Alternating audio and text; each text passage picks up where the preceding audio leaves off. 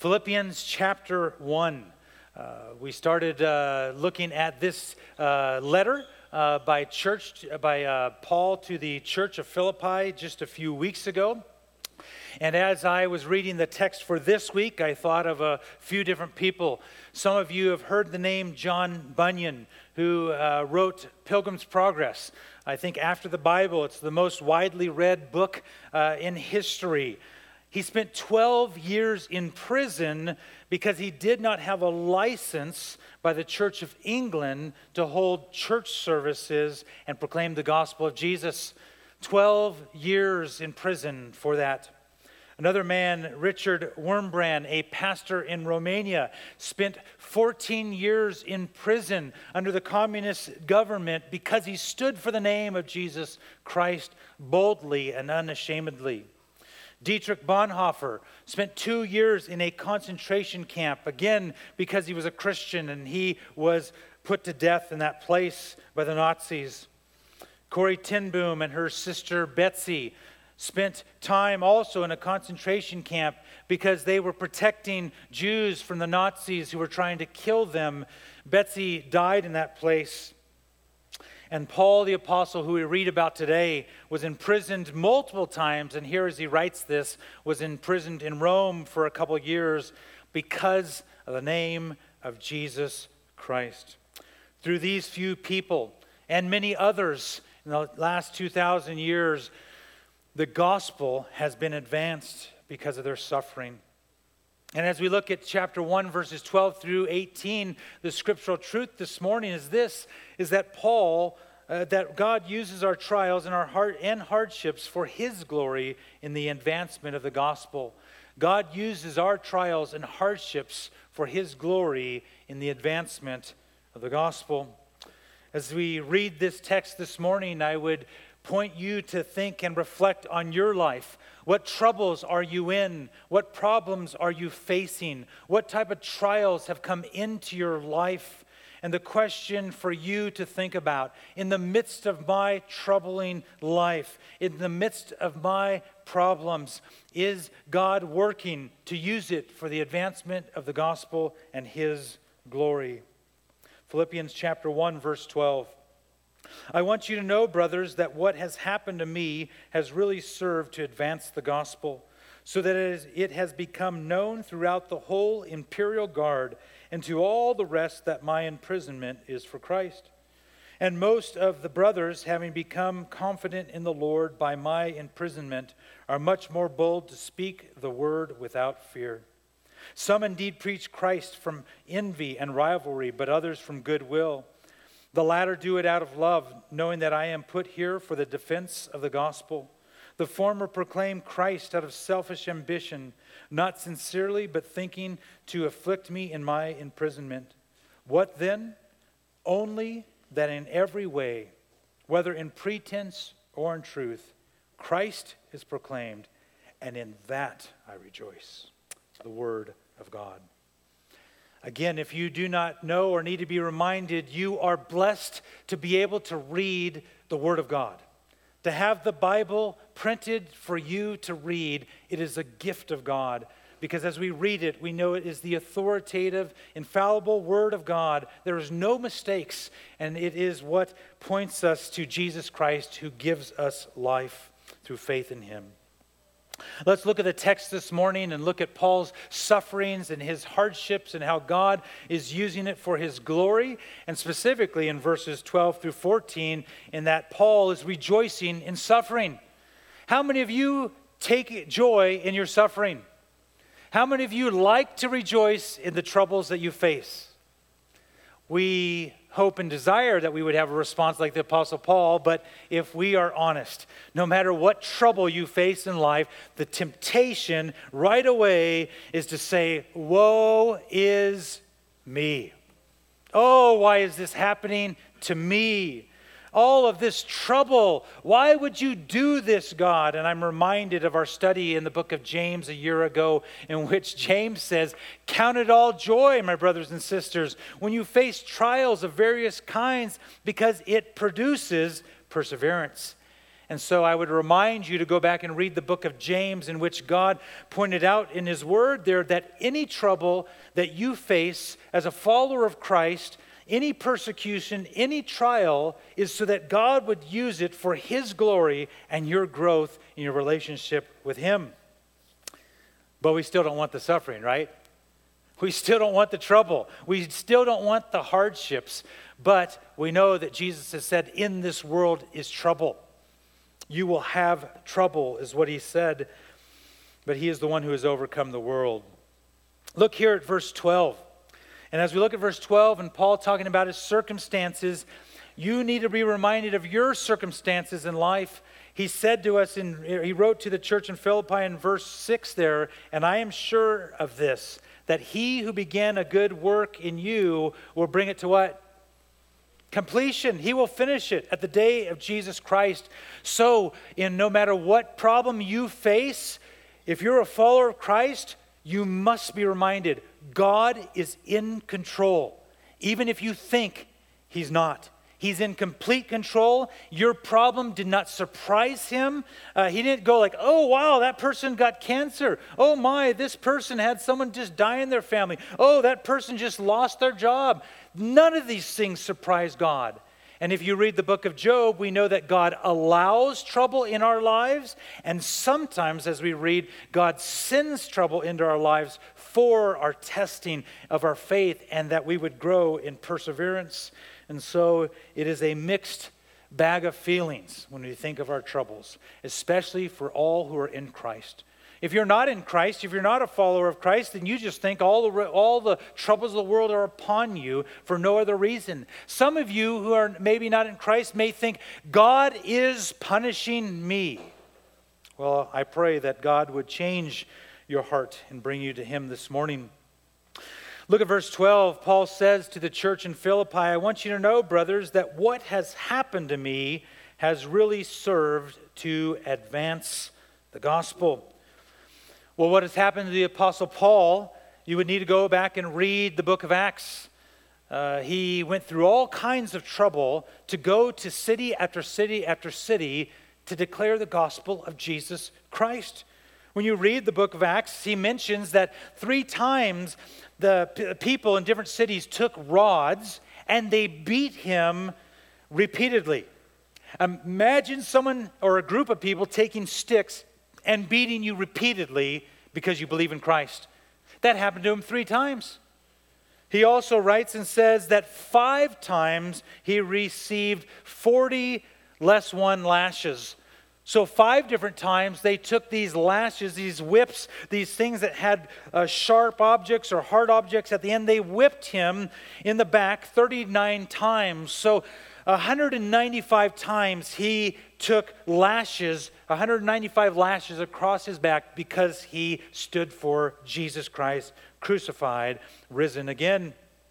He was shipwrecked and survived. One time, a city took him out of the city for preaching Christ. They picked up stones and threw it at him until he was dead on the ground to them. They left. He wakes up. He goes right back into the city to proclaim the good news of Jesus. How many of us would do that? I pray for all who are in Christ that we would all do that. But this is what he's gone through.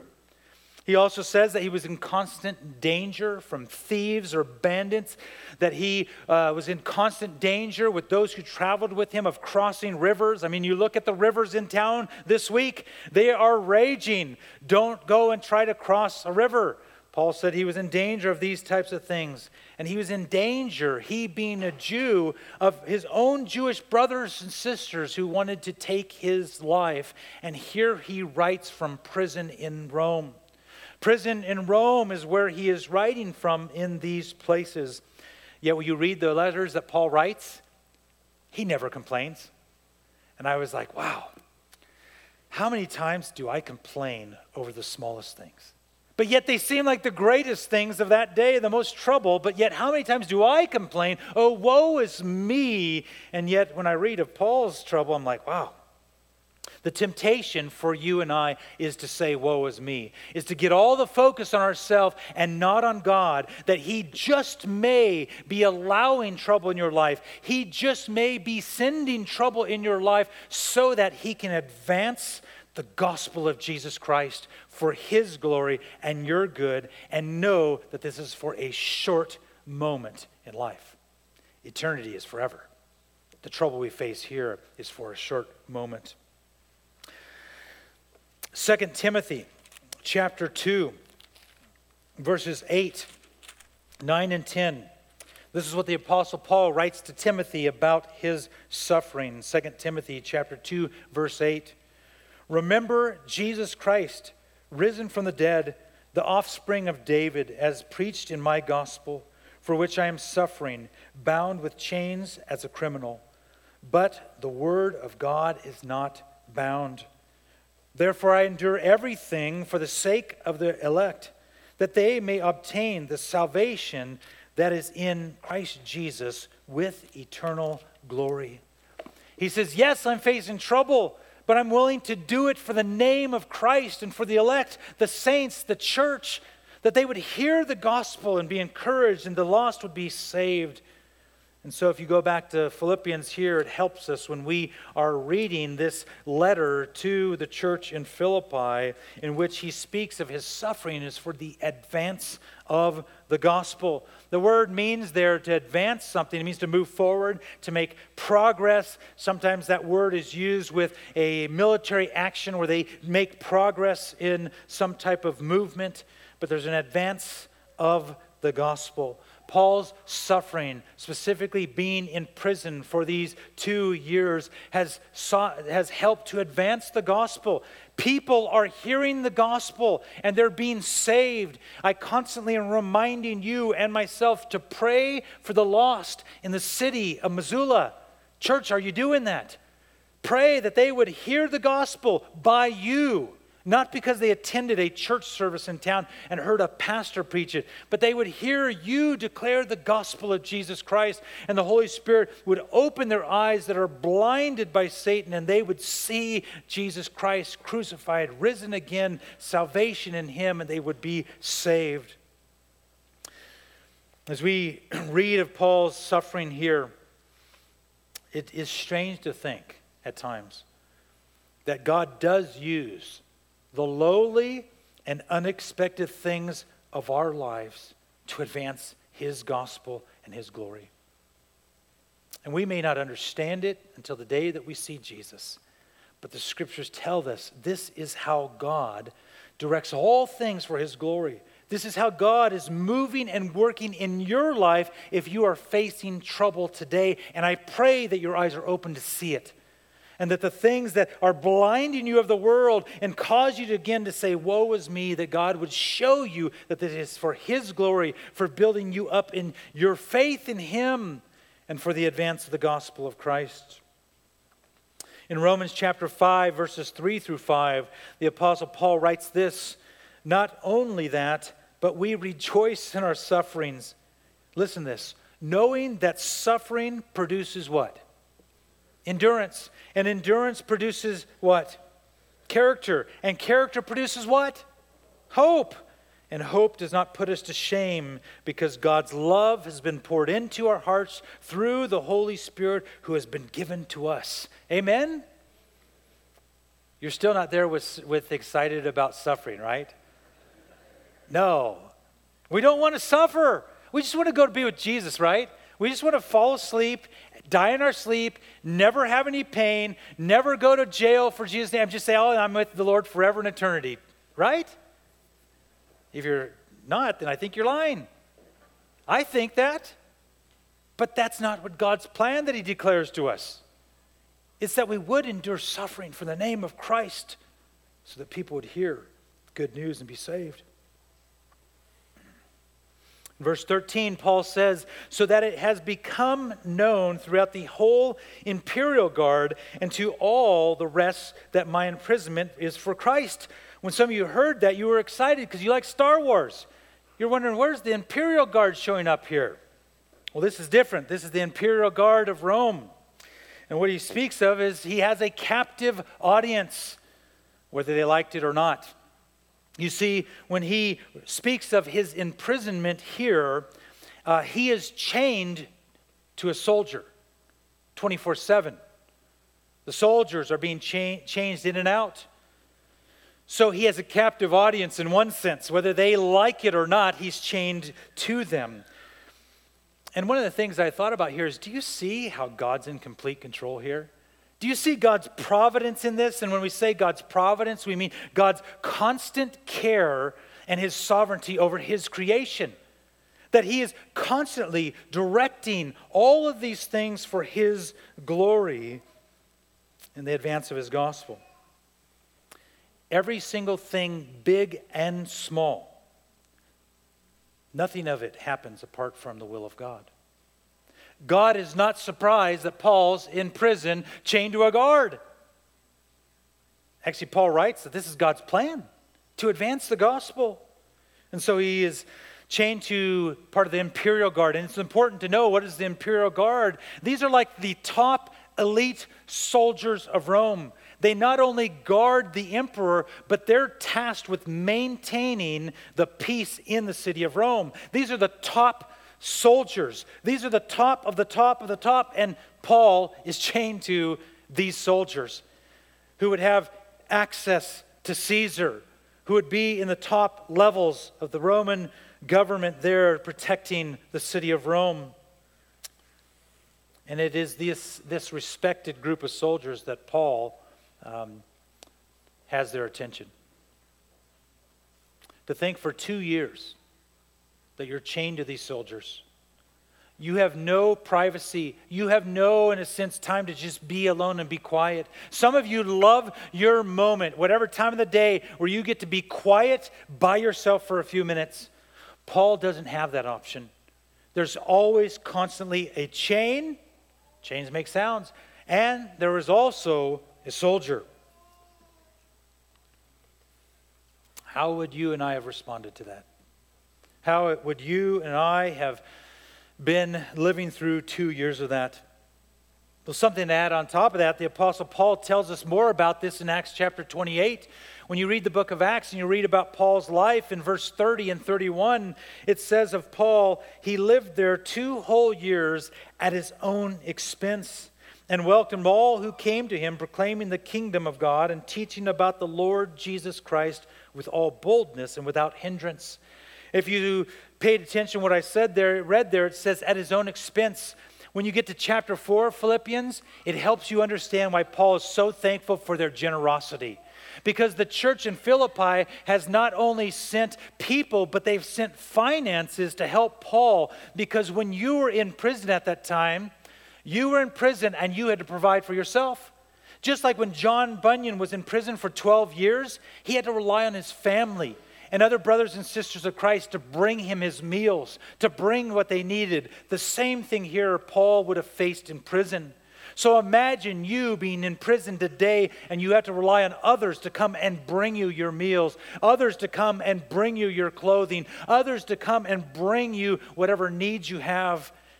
Maybe that would give you a glimpse of why Paul, when he writes to the churches, of how thankful he is that they would be so generous to provide all of his needs for him. And what a picture of the church should be today that we would provide for one another when not even asked, but when we see a need, that we would do that and I'm thankful that this church is so generous. This church gives so greatly, not just their finances, but of their times to bless one another, to help one another, to serve. That is what you should do as a follower of Christ, to follow Christ's example, to humble yourselves and serve one another for the glory of God. I was thinking about this that, man, Paul was chained to these prisoners, and I thought, wait a minute. I need to think about this differently. The soldiers are chained to Paul. They have to listen to him. They're seeing him write these letters. I wonder if they asked questions or if he spoke to them. I wonder how many of them just are like, oh, I've got Apostle Paul duty this week. Oh, I don't want to go sit next to that guy because he's going to talk to me about uh, the gods that I worship are not real, and he's going to tell me there's only one God, Jesus. I mean, have you ever run into those people that don't want to hear about Jesus? About a year ago, right before the runoff, I was fishing one evening and I was by the water there, and it was a horrible day of fishing. And I was frustrated, or evening of fishing. I was, I was getting ready to turn and walk back to the shore and go to my truck. And the man goes, Hey, how was the fishing? And I was just kind of grumbling. I was like, oh, it was horrible and all this and on and on. And so he starts to, you know, just interacting. He's asking me about all kinds of questions. And we start walking back towards where I parked down the river. And so as we're talking, and he goes, hey, what do you do for a living? And I said, do you really want to know? And I said, oh, I'm a pastor. Oh, oh, oh, I, I pray, I pray. And he kept going off. I said, well, who do you pray to? He goes, oh, oh I pray to God. And I began to interact with him and, and began to just ask him some questions and realized that there was some things that he believed which were not in line with the gospel of Jesus. And so I began to tell him about Jesus, and he was just like, he could not walk faster. I mean, this guy's like walking like this, and I'm like, I have to go the same way in my truck, and I got I got longer legs than you, buddy. You're not getting away. And so I'm walking, I'm like breathing hard, and he's just like, Yeah, I pray, I pray. And he's like going off and all this stuff. And he's like, Hey, you need to pray for me on this. I said, Great, wonderful. And I'm like, Hey, my truck's right up there. Can I pray for you right now? And he stops and he goes, uh, No, you can pray for me, but not. And he just keeps walking backwards now.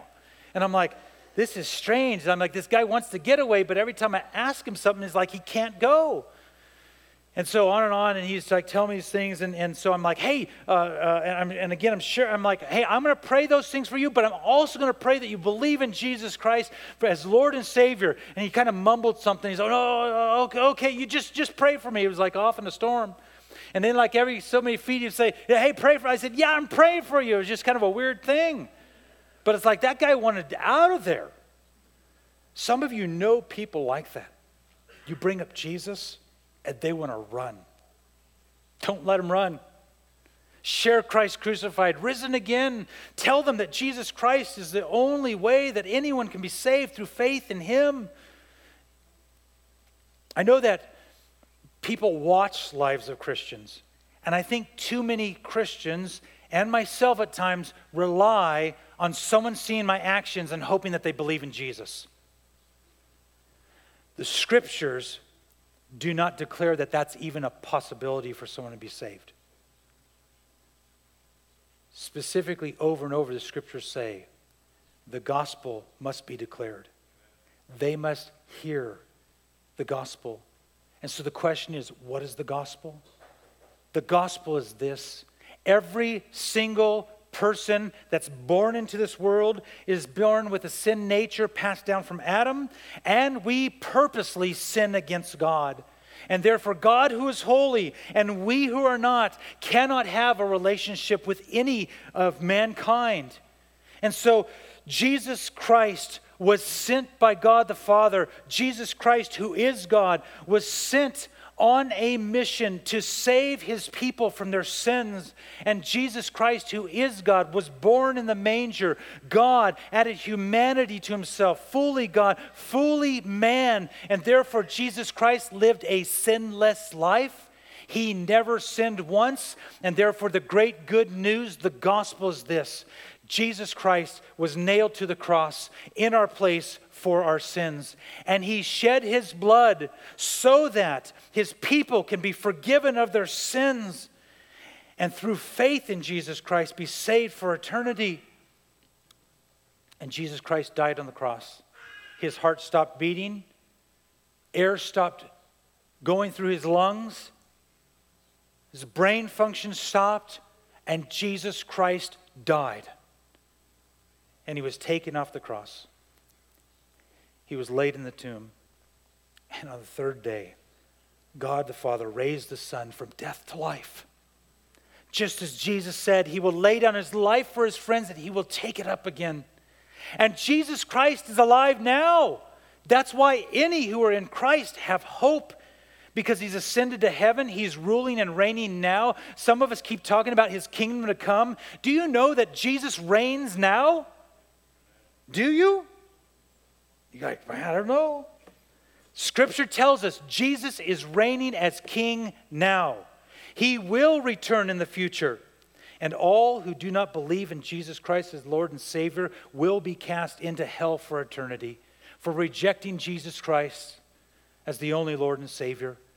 And there in hell, conscious torment for eternity, God the Father's wrath upon those people for eternity.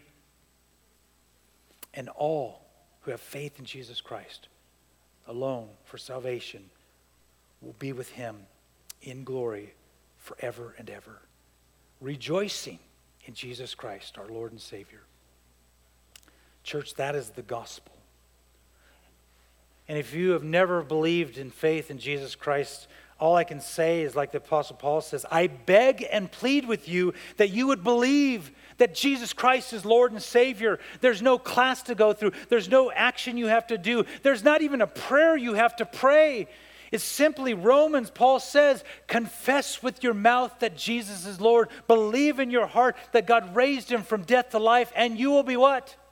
Saved. That is scripture. That is not some quote from Pastor Paul Taylor. That's the Apostle Paul writing the words of God in Romans chapter 10. That is the gospel. This is why Paul is in prison.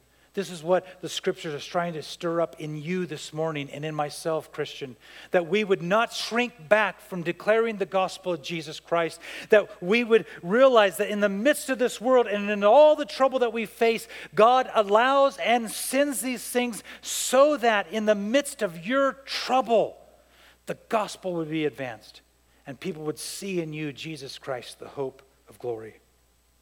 The apostle Paul said this in Romans 1:16. For I am not ashamed of the gospel, for it is the power of God for salvation to everyone who believes, to the Jew first, and also to the Greek. Look back here at verse 14. And most of the brothers, having become confident in the Lord by my imprisonment, are much more bold to speak the word without fear. Christians in Rome and Christians in other cities were coming to visit Paul while he he's in prison. They saw the imperial guards chained to him. And to think, if the Apostle Paul can witness to these imperial guards, surely I can talk to my neighbor. Surely I can speak to my family member. Surely I can talk to this person that's a stranger about Jesus. And yet, isn't it hard for some of us to speak to our family members who we love about Jesus? Some of us, those holiday gatherings, those times when the Holy Spirit's stirring your heart to say something about Jesus, but you hold your tongue because you think that everyone in the room is going to be ticked off at you, that they're going to leave, they're going to disown you. Some of us think that if I open my, my mouth about Jesus at work, I'm going to get fired. Well, maybe you will. But isn't God in control? Is it for the advancement of His glory, His gospel? Some of you students will be or are ridiculed by your teachers because you're a Christian. Know that as you stand for the name of Christ, it's for His glory and the advancement of His gospel. I think sometimes if we're walking down the street and if any of us saw an adult beating a child, a lot of us would just jump right in and stop that and try to defend the child. It's just like instant. But yet, how many of us walking down the same street sees the person sitting on the bench or on the sidewalk and we say nothing to them because there's a fear that comes over us? Ah, I don't know what to say. They're a stranger. How many of us have been presented an opportunity to declare the gospel of Jesus because we know that if that person dies in their sin, they go to hell for eternity. Yet we so struggle to open our mouth. I don't know the words to say. I don't speak like the pastors in the pulpits do. I don't do that like that. I'm just not good like that, whatever. Have you forgotten, believer? The Holy Spirit lives in you? That Jesus promised the disciples that when you stand before the courts, for the name of Christ, the Holy Spirit will give you words to say. And if the Holy Spirit can do that for them, the Holy Spirit can give you, church, the words to say when you open your mouth to the stranger, the family member, the coworker, the, the, the teacher, whoever it is, the neighbor, and the Holy Spirit will direct your words. so that the advancement of the gospel can take place. Church, you can't save anyone. You can't save anyone. Only the Lord God Almighty can. But He's chosen to work that way through His people opening their mouth and declaring the gospel of Jesus. And it's the Holy Spirit who opens the eyes of the blind.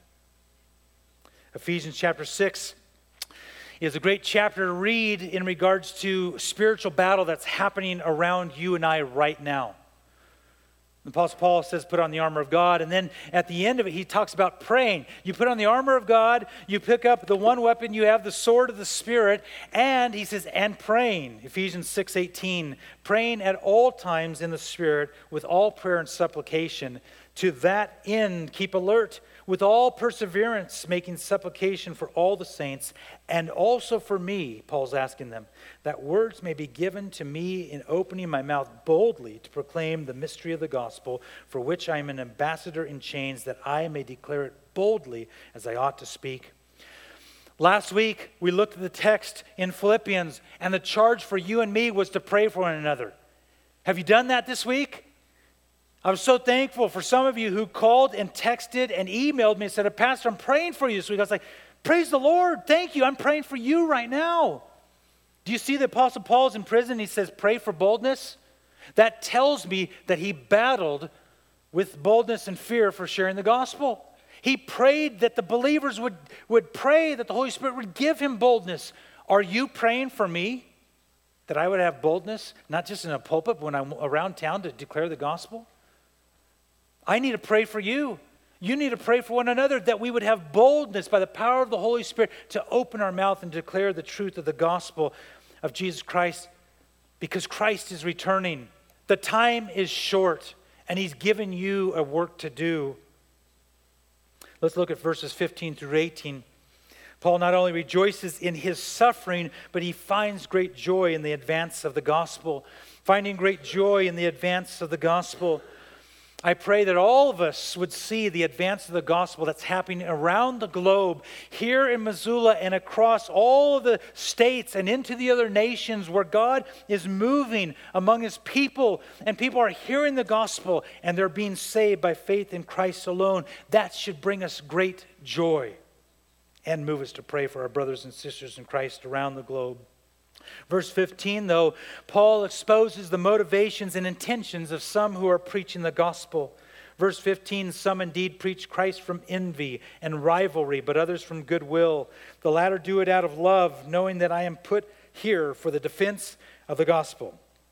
He doesn't tell us if these people are Christians or not. He simply says that these people are preaching the gospel, but their motivations and intentions are wrong. First, he says, some are preaching Christ and their motivation is a pure heart. They have a love for God and a love for others. And so I pray that that's the motivation of every believer in this room, that we are declaring the gospel because we're motivated by the love of Christ, because he loved us first and he saved us, and his grace and his mercy abounds for sinners like us. And so he says, some preach Christ crucified, risen again out of a great, right, right motivation. But he said, others, preach Christ, and their motive, motivation is envy and, and rivalry, jealousy and strife. Verse 17, he says, The former proclaim Christ out of selfish ambition, not sincerely, but thinking to afflict me in my imprisonment. And I really struggled as I read through this week trying to understand someone preaching the gospel so that they could cause a burden on another believer. And I was just, Lord, why, what's going on here? There's obviously some type of, it says, he says they're envious, they're jealous, so some type of competition. I mean, again, numbers of people knew who Paul the apostle was. Were there, were there people preaching Christ so that people would hear of Christ and be saved so that they could have a name for themselves? And some might say, well, that's ridiculous. It happens today. Do you know it happens today? In churches across the globe. There are people who preach Christ crucified, risen again, so they can build their own kingdom, so they can build a large church, or they can build up a great name for themselves. It doesn't only happen on a large church scale. Sometimes small Bible studies. People want to do a Bible study because they want to tell people Christ, but because they want attention for themselves. There are Christians who compete with one another for the attention of others, and this because it's all about them and it's not about Christ. And the Apostle Paul says that's a reality he's facing. So, not only being in prison, but he's got other people preaching Christ because they're envious of him. You go, wow. And I thought, so it's just weird. But then I thought about, wow, the scriptures talk about the motivation of the heart. This evening at 5 o'clock, we're finishing up in our evening service the book of John.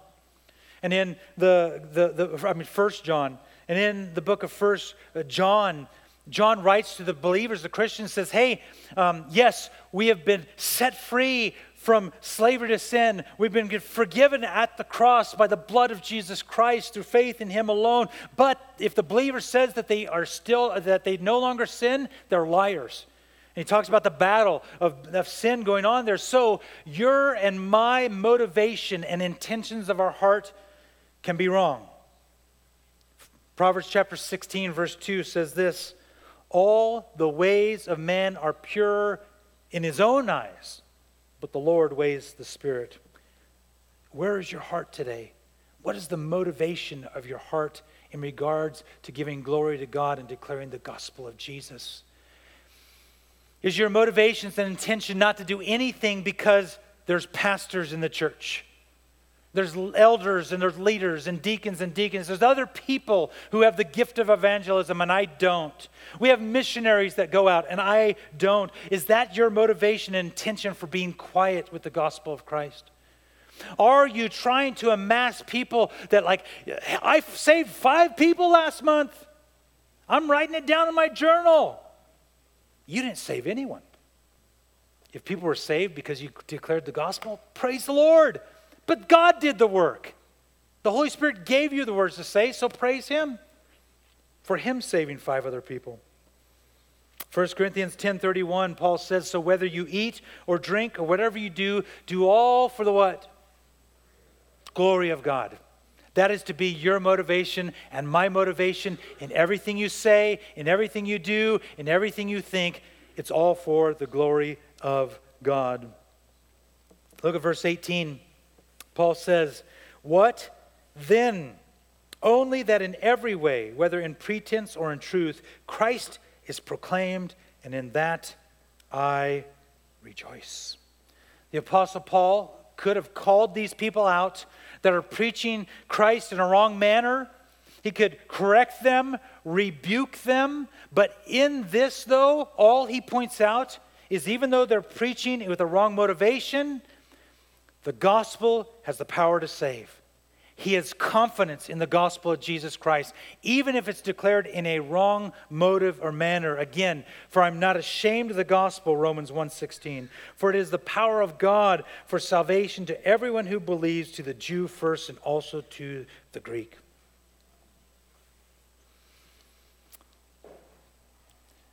The reason I repeatedly, weekly, day in and day out, whenever I have the opportunity to declare to you what the gospel is. The reason why I do that is because many times over the years I ask a Christian, What is the gospel? And the answer generally is this it's the Bible. Church, the gospel is not the Bible, the gospel is in the Bible. The, uh, I'll say, No, it's not the Bible. What's the answer? What is the gospel? Oh, it's Jesus. You're getting so close. Because the gospel means good news about what Jesus did crucified for our sins, shed his blood that our sins be forgiven, that he died and rose again. That is the gospel, and for all who believe in him be saved. That's the good news. So I constantly have to remind you I have been asked in this church and in a past church, are you going to preach the gospel every Sunday? And my mouth my jaw hits the floor. Maybe not literally, but I think of that. I'm like, are you kidding? And I think it's a joke. But seriously, Christians ask that. And the reason why I think sometimes is because they want their favorite pet topic discussed at church. Now, everything for life and godliness is in here.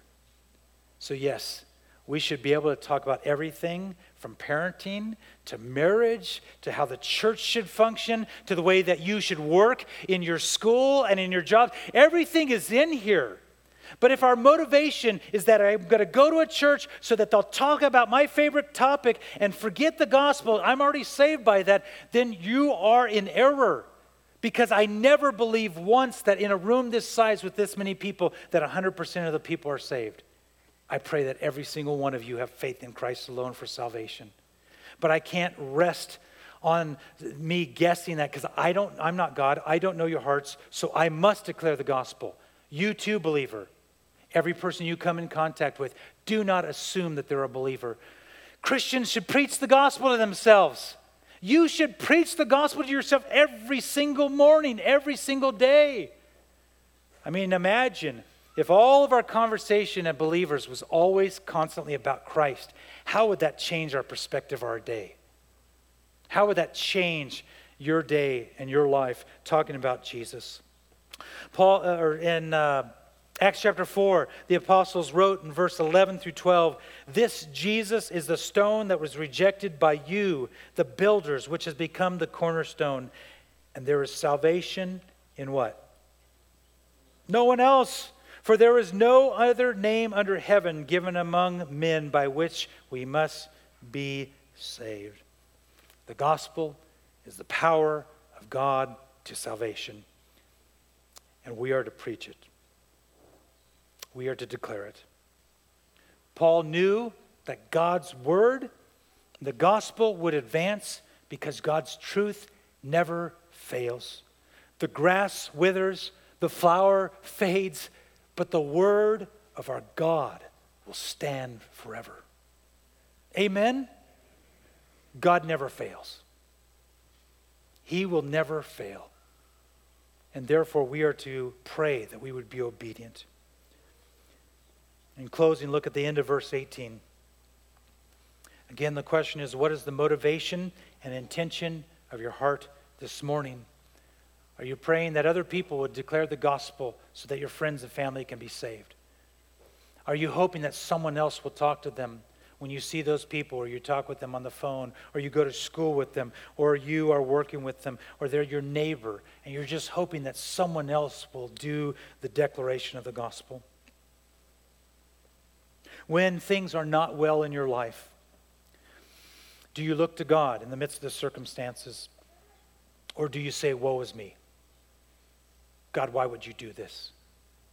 Do you look at the circumstances and the trouble in your life right now and just say, Wow, Lord, is this the opportunity you're giving me now to declare the gospel for your glory so that people would be saved? This is the heart of the Apostle Paul The problem is this when a child gets cancer, when you lose your job because you've opened your mouth about Jesus Christ, when your spouse dies, when your teacher ridicules you and mocks you because you say you're a Christian, when your family rejects you because you love Jesus Christ and you've opened your mouth about him. Know that your suffering is for the advance of the gospel. Know that the trouble that you face is not just something that happens, but it's what God has set for your life, for His glory, that you would open your mouth, people would hear the gospel and be saved. Paul writes this in 2 Corinthians chapter 4, verse 16. So we do not lose heart. Though our outer self is wasting away, our inner self is being renewed day by day. For this light, momentary affliction is preparing for us an eternal weight of glory beyond all comparison. As we look not to the things that are seen, but to the things that are unseen. For the things that are seen are transient, but the things that are unseen are eternal. Church, do not lose heart. Some of you feel like it's at that moment that you just want to give up. And you just beg and plead, Lord, come back today, come back today. I'm just going to stay in my home and just do these things. I don't want to go out, do this. I don't want to go to work. I don't want to go to school. I don't want to talk to that person. Lord, just come back today. Let me die in my sleep. Do not lose heart. Is he ruling and reigning or not? Is He the Lord of your life? If He gives you the ability to breathe right now, He's the one who saves. And as in verse 6 says, He will see it to the end, the good work that He's begun in you. So do not lose hope because God is the one in control of all of your circumstances. And He's the one who will direct all the things in your life to His glory. Heavenly Father, we pray this morning together as the body of Christ that you would use our trials, our hardships, our troubles for your glory so that the gospel of Jesus Christ would be advanced. Father, we pray that you would make us to be faithful followers of you, that we would be faithful to go out and make disciples by speaking the gospel that you have entrusted to us to declare. Father, may we be more concerned about your glory than our own security, safety, and just feeling good. Father, would you make the gospel of Christ the central focus of our lives and that it would be ministry to others? Father, give us boldness.